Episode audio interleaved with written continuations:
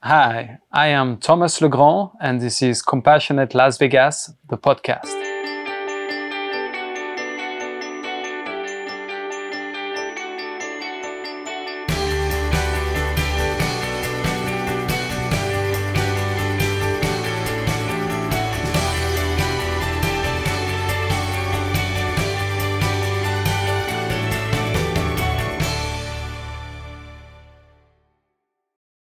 Welcome to Compassionate Las Vegas, the podcast. I'm your host, Will Brucker, and today we are taking part two of our, uh, so far has been amazing, our, our, conversation with Thomas Legrand. I'm going to mess that up every time, but I'm, I, I'm doing my best French accent because I just love the language. But we've talked about so much already. So if you didn't see episode one, you've got to go back and watch that. But I want to pick up and uh, start where kind of where we left off on the last episode, where we're talking about generations and kids and how we can really transform culture by investing in our children. Yeah, definitely. So, um, as I was saying, um, you know, this is, um, we need a cultural evolution. And it's easier, uh, a, a, big part of it will just come through a new generation. Uh, but we also need to be able to make space for the, their new values to express themselves, right? So that means each of us has also to, you know, do the work to, and collectively also to understand what are the, the good aspects of our personalities, of our ways of, of being in our communities, and the more, um, we could call it negative or just say like they are not that adapted to and they are creating some problems. So uh, we need to um, be able to look inside of us and and and be able to to change in order to welcome uh, new positive values that new generations may bring. Yeah, I love that. Welcome the new values new generations bring. I consider myself a young man.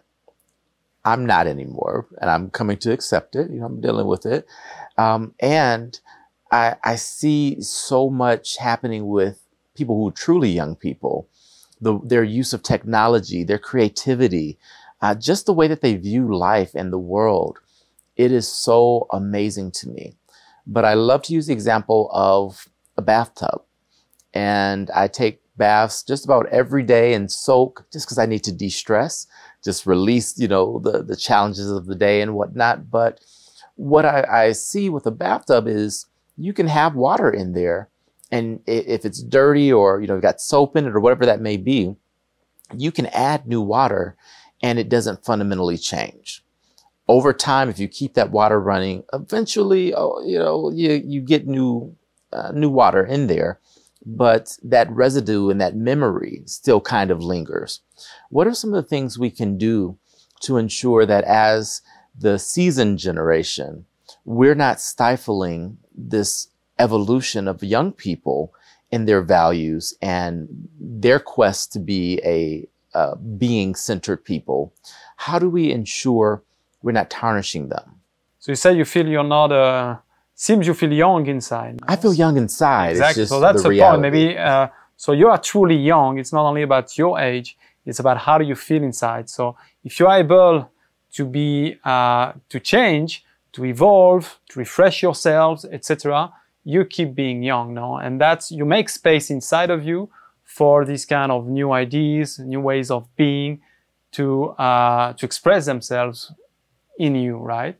So how do we make space for something new? I think it's through introspection, looking inside, and I think uh, we need to recognize that there is a lot of healing to be done. Uh, uh, what I'm saying is that traumas, uh, healing traumas, is a gateway to being. So the the whole point of the book is being is just or should just is just natural is a natural aspiration. And when hel- when healthy people do naturally good. So it's just very simple right but we are not able to get this so easy because we're just uh, used to other ways. to um, and and we need to do uh, that work of healing, looking at our past, looking at maybe you know, I know that the the U.S. is facing uh, more and more you know is on path in terms of slavery, for example, or other types of uh, exploitation. And that is uh, a very important work, uh, only, you know, making peace with the past, under, understanding, you know, what has happened and what has been the consequences up to date can we really be able to, uh, to change. So healing trauma is really the gateway to this politics of being. To being, exactly. Oh my Being goodness. is a natural way, and our societies could be much more uh, collaborative and much more effective if uh, there would not be all these kind of traumas uh, on the way. Do you say that everyone has trauma? There are different types of traumas. Some are the ones that uh, we have experienced in this life. Some are the ones that our ancestors have experienced. And I would say, you know, in our DNA, there are information that comes from thousands, you know, or tens of thousands of years. And uh, they are from human beings, but even from the whole history of life on Earth. So there is a lot of things that can um, that uh, we can uh, uh, experience, but that is uh, not really our true essence. So trauma isn't our true essence, but we can heal it and we can learn from it. Exactly, exactly, and even it can be when it is integrated. You know, I hope uh, it can be. You know, all the difficulties can be uh, experienced as bringing something positive because it's an invitation to to go deeper and to overcome uh, these difficulties. At the end, um, can bring about a lot of good to to everyone. I think that's beautiful, I, and I think that's an important um, idea to highlight Mm-hmm. for sure. I, I want to kind of take this a slightly different route because we've got the trauma aspect, and uh, there's a book, "What Happened to You," that Oprah Winfrey has been promoting, and she's part of it. And she's sa- saying, change the question from what's wrong with you to what's happened to you. Exactly. I also want to take this from a, a different angle and saying, what can we learn from you? Because I think our ancestors have such a wisdom um, and a grace that if we really accept it, it does transform us into a new and modern way, even with the ancient wisdom. What are your thoughts on that? Well, first on what, you say, you know, moving from what's wrong with you to what happened to you. So that's exactly what I mean. We, our nature is in general uh, positive and is relational. But because it's not because we are wrong, it's because something happened. So if we're able to, to heal this, we can have, um, uh, we can um, tap on our, our good human nature to uh, to shape how we interact as societies, as communities. Uh, you were talking about the, the wisdom of our ancestors. I think this is uh, very important. Um, cultural evolution, uh, science says, is path dependent. So where you're going depends from where you're coming from and how much you have, I would say, integrated all the lessons of your history, right? And uh, so that means also uh, reconnecting to our traditional wisdom. Now the, the world, you know, is evolving so fast and I feel often we just a little bit lost track about our history, the history of our ancestors. And that's why sometimes, you know, people stick to very rigid identity because they feel threatened, right? So I think we need really to uh, acknowledge that and, you know, pay attention to discuss, reflect what has happened to us, what has happened to ancestor, and how it shapes uh, where we are now. And um, and I would say uh, for many societies, it's also reconnecting to the spiritual part and to the traditional wisdom. And I've been um, one of the discovery in the research I did for this book was to realize how much traditional wisdoms in different place is similar. And for example, uh, Ubuntu says, I am because you are. So that's a relational understanding of our human nature. And you find that very same thing in many different uh, cultures. And often they have one word to, uh, to, to say it. In, uh, in the Philippines, for example, it's kapwa. It's the same kind of understanding. From where I, where I live with, uh, uh, next to this um, meditation practice center of Zen Master Thich Nhat Hanh, is a very famous teacher that has first coined the word interbeing. So that is Buddhist vision of relationality, right? So all these traditional wisdom tend to converge, and uh, for a good reason is that communities can only sustain themselves uh, if their members are responsible and they acknowledge their duties, their responsibility toward their communities. Uh, which can be also the land, can be also the ancestors, etc. But we really need to, to understand our interdependence and you know how much relationships are important. Yeah, I, I love all of those words. That the entire concept for me is big. Um, all of the inters, interconnected, interrelated, intersectional, all of those things I think are uh, leading us to this path of being. And I even love the words used, relationality. I think that's beautiful. Um, and spirituality. I think all of it really is trying to direct us to the same way of being, which is recognizing, as you said, the Ubuntu, I am because you are, you are because I am. And helping people to let go of those uh, defense mechanisms where we build up this wall between us and we again try and reinforce this illusion of separation. If we help people through that with grace and with compassion, I see us going just, there's no limit to where we can end up when we actually do this thing together. Um, again, you mentioned spirituality. Could you just kind of help us understand your perspective on what that is?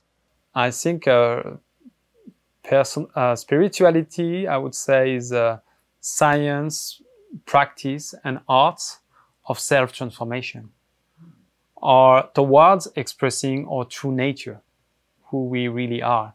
And, you know, mystics from many different traditions have more or less all had the same ultimate experience, which is that of unity with all that is. Or in Buddhist, we could say interbeing, in Buddhist terms. Um, oneness. And if you feel you're one with everything, that means you experience also the suffering of everything as your own suffering, and then compassion is born. Yeah.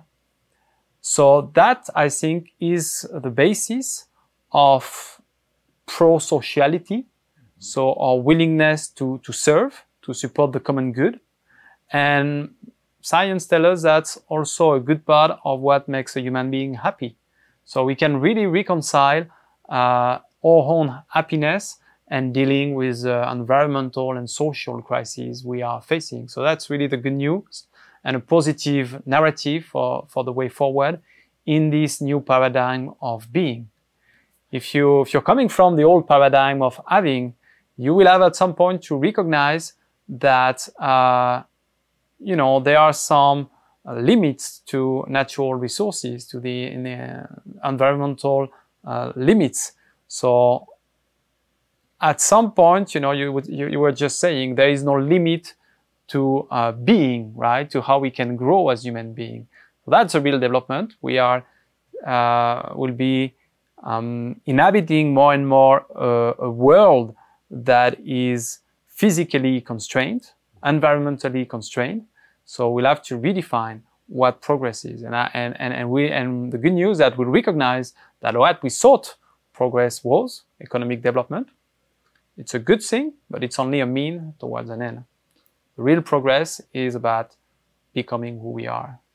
Redefining progress. That's that's so big. And I, I the reason I, I ask about the spirituality piece, and I love the way that you define it and the way that you include arts and it, it just fantastic. I'm so I'm just thrilled to be having this conversation. Um, but I think that spirituality really is integral to uh, having this politics of being and being able to redefine what it is we define as progress. We've done great at building wealth. I don't know that we've done as well with building people. And so we see the character of uh, individuals declining. I, I, think that morality has even become kind of a taboo idea. And uh, I think we really need to invest in uh, bringing morality back to the front in, in the value sense, not in a legalistic, uh, harmful way, but in a way that says, do you care about others? Should, should you be generous? Should you have the value of compassion and integrity? Uh, does it, does it make sense for us to have uh, wealth hoarded in one area while there are folks without homes in another or without food? And I think all of that works together. And it starts again with just letting these barriers go and the healing that you talk about. What do you see as the, the number one uh, way to develop that character, develop spirituality, to enter into being? I think we need, we need to recognize that uh, morality should not be so much something imposed from the outside, uh, from society to individuals but rather to recognize that healthy, happy, I would even say, individuals are often uh, the ones behaving more uh, morally uh, because of our true nature, which is relational, which is interbeing. So the, um, the more we uh, cultivate, you know, this sense of, uh, of, of interbeing, the the more we are closer to what we, we truly are. And um, yeah, we need uh, all um, all the politics of being is basically the idea. I mean, the methodology about it. How did I, did I was I able to identify, you know, the the solutions? Is coming from the study of the highest human values that have become subjects of science in the last decades and that have entered uh, the um, field of politics and social change. So, for example, you're part of Compassionate Las Vegas, right? So there is now a science of compassion, right? And that that science can tell us how to cultivate compassion in societies. Well, it's the same for happiness. It's the same for peace. It's uh, we we we we know also how to cultivate, you know, this sense of interdependence. Uh, people, you know, working on how we bring uh, more um, system thinking, complex thinking, integral thinking into uh, many aspects of our social lives. Uh, we know how to cultivate life in us and life outside of us, you know, how nature works, how we are part of it, how we can feel connected to nature and uh, how this can nourish our physical health, human uh, uh, mental health, wellness, etc. So uh, all these are what I'm proposing basically is to redesign all societies based on spiritual values, or you could call them the highest human values. And that is philosophically very sound. You know, uh, Platon has defined the the the good societies as being founded upon uh, truth, goodness, and beauty. So I'm talking the same. I'm talking about happiness, love, peace, uh, mindfulness, etc. So it's really the same. Even uh, Hegel was saying, you know, the, the nature of the human mind is freedom. And development for society is allowing um, human beings to express this freedom. Uh, I'm not talking about, you know, the sometimes I feel in the US there is a, a little bit a narrow vision of what freedom is like. Uh, I think there it's important to go back, you know, to our spiritual roots and, for example, reflect on, on the words of Jesus, you know, uh, freed, uh, truth will make you free. Okay, is that, you know, what is uh, the freedom we're talking about? Um, your wisdom is just um, in this space. It's it's almost tangible. Um, very very uh, beautiful. You mentioned happiness frequently. And happiness is one of my favorite things, right? I think we all want to be happy. And I know that in my experience, a lot of individuals equate financial stability with happiness. And in your work, you do talk about the correlation, but that there tends to be a plateau uh, with that happiness factor. What would you say for an individual that, how, how would you help to reframe that idea for an individual where economic uh, progress doesn't always lead to increased happiness? How do you help them understand that? So the, um, the studies are clear, and maybe people can just open the eyes and see around them. You know, uh, I think that's what I what I what I've done also when I was young, just looking around and if do you believe like the the wealthiest people around you are the are the happiest one, right? Um, and it's just uh, it's just not true. Um, I see you know, from the outside, you know, I see it's, it's, true that the U.S. is a is an economic superpower, right? But I, I feel like this is because everybody is running after money. So it's not so much about you know uh, enjoying it, uh, but it's really because people are forced to run after money that the economic systems is doing well. So people are not uh, the goal the goal is to keep uh, they are rather they are rather used by the system to keep growing.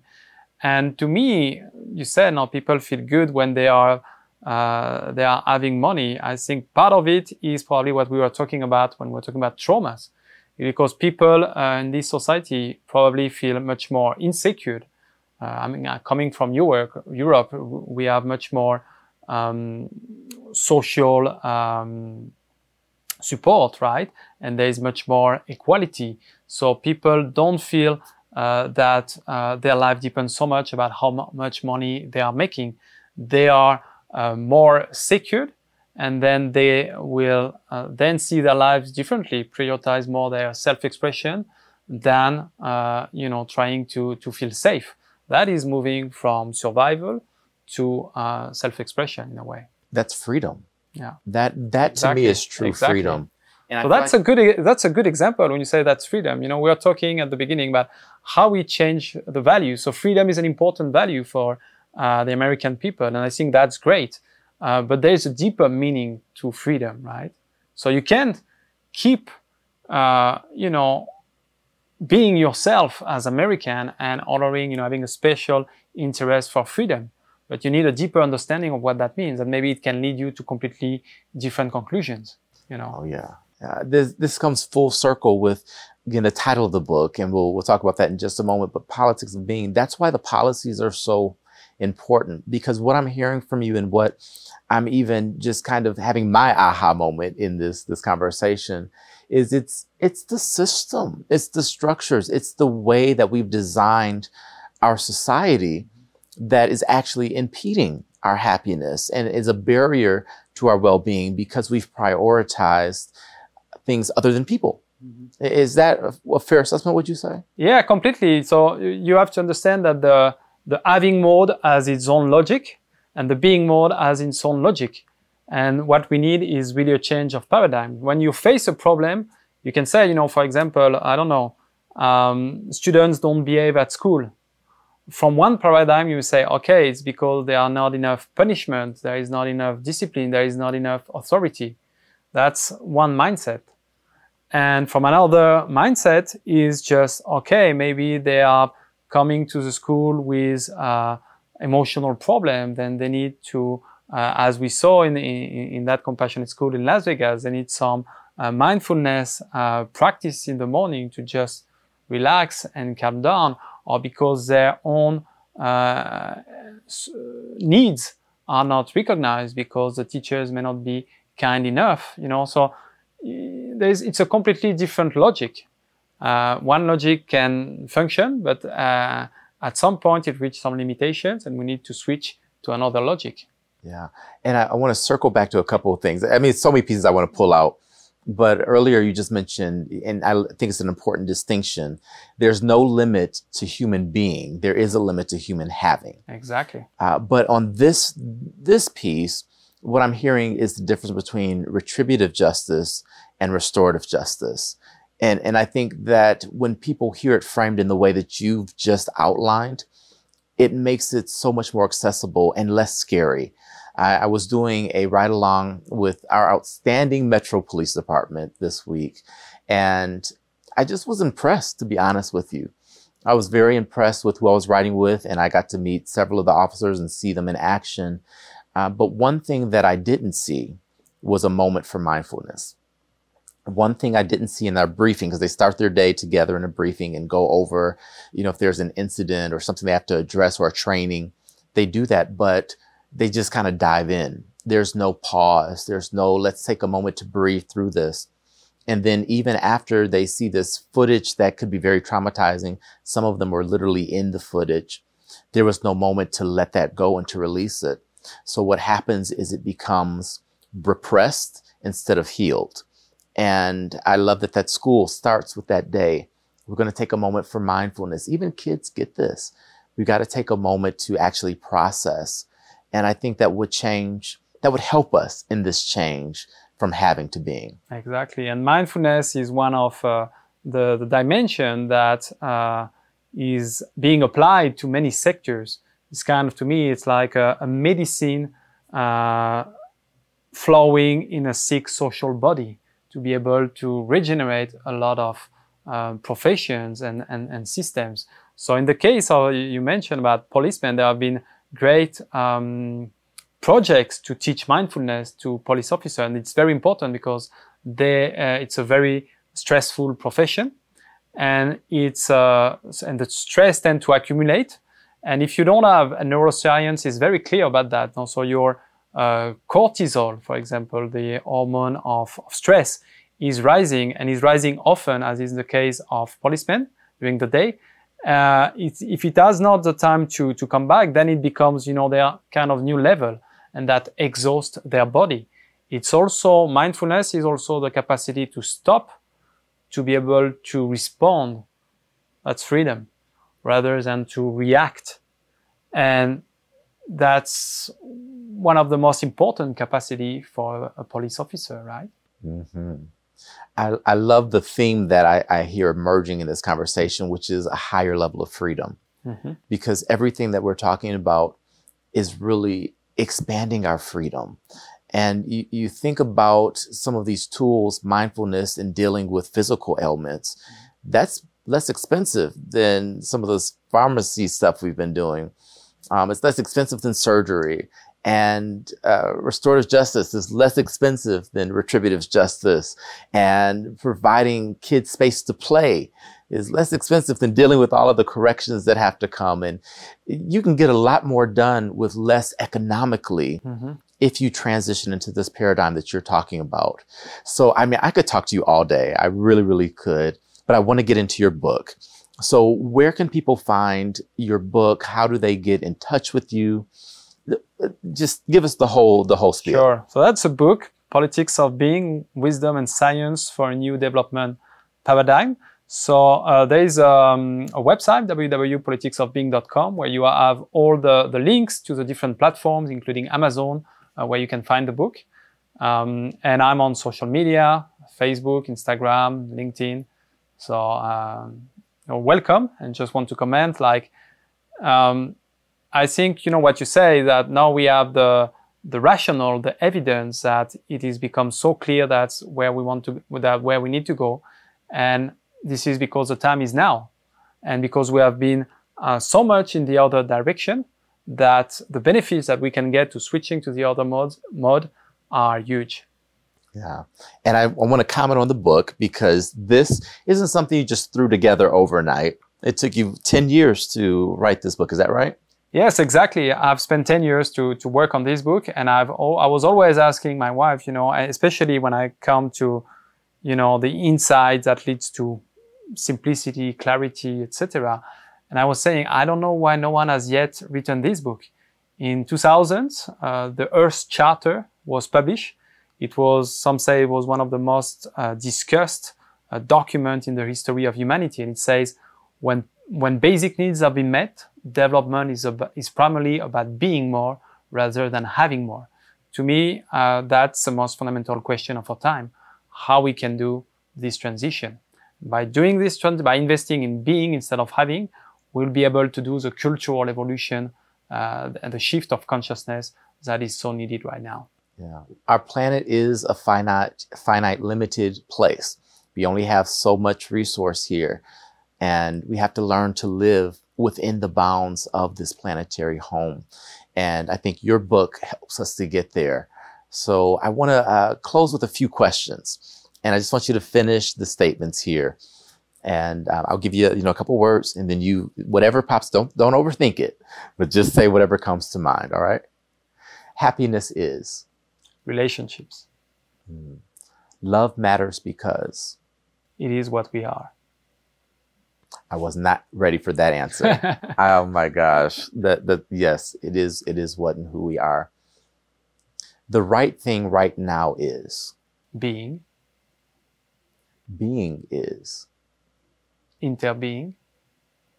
Elaborate. Well, that's why I was saying, you know, uh, the fundamental or fundamental nature that some of the great mystics from many different traditions have experienced is that sense of unity, that sense of of oneness uh, that in the Buddhist tradition, according to Zen master Thich Nhat Hanh, we call interbeing. And just a recognition that I'm uh, Thomas, uh, I'm what Thomas is made of is made of my ancestors, is made of my education, is made of my friends, is made of the book I'm reading, is made of the place where I've been. Uh, so it's all about I'm inter being with all these different aspects, and I need to recognize that. And this is freedom. Warm fuzzies. I'm just I'm buzzing with that. I love that. Being is interbeing. Couple more. Uh, compassion is our essence. I am. Because you are. Love it. Well, Thomas, thank you so much for being on the podcast. I have enjoyed this so immensely. And again, I've, I've got the book, so I, I, feel like I can call you up via the book anytime and have this conversation. But um, I'm just grateful for your being and for you choosing to come to Las Vegas and in part into our city for joining the podcast, for our global audience, and just for having the courage to say what uh, what you're saying. Realize that maybe I'm a I'm quite a, a, free person, even professionally, and that allows me also to say the things like very upfront because I don't have a, a career agenda. So I think I'm I'm quite free to to say the things, and even I mean I've had, I guess, a deep uh, spiritual journey, and I use spiritual language, but I also use a lot of science. So I, I, don't shy away for, for both. And I think both have a lot to, to bring to, you know, um, to help us think, you know, the, the new stage of our, of our evolution as societies. Beautiful. This has been Compassionate Las Vegas, the podcast. I'm your host, Will Rucker. And as I always remind you, you are not just a drop in the ocean. You are the entire ocean in a drop, and what you do matters. So live compassionately. I'll see you next time.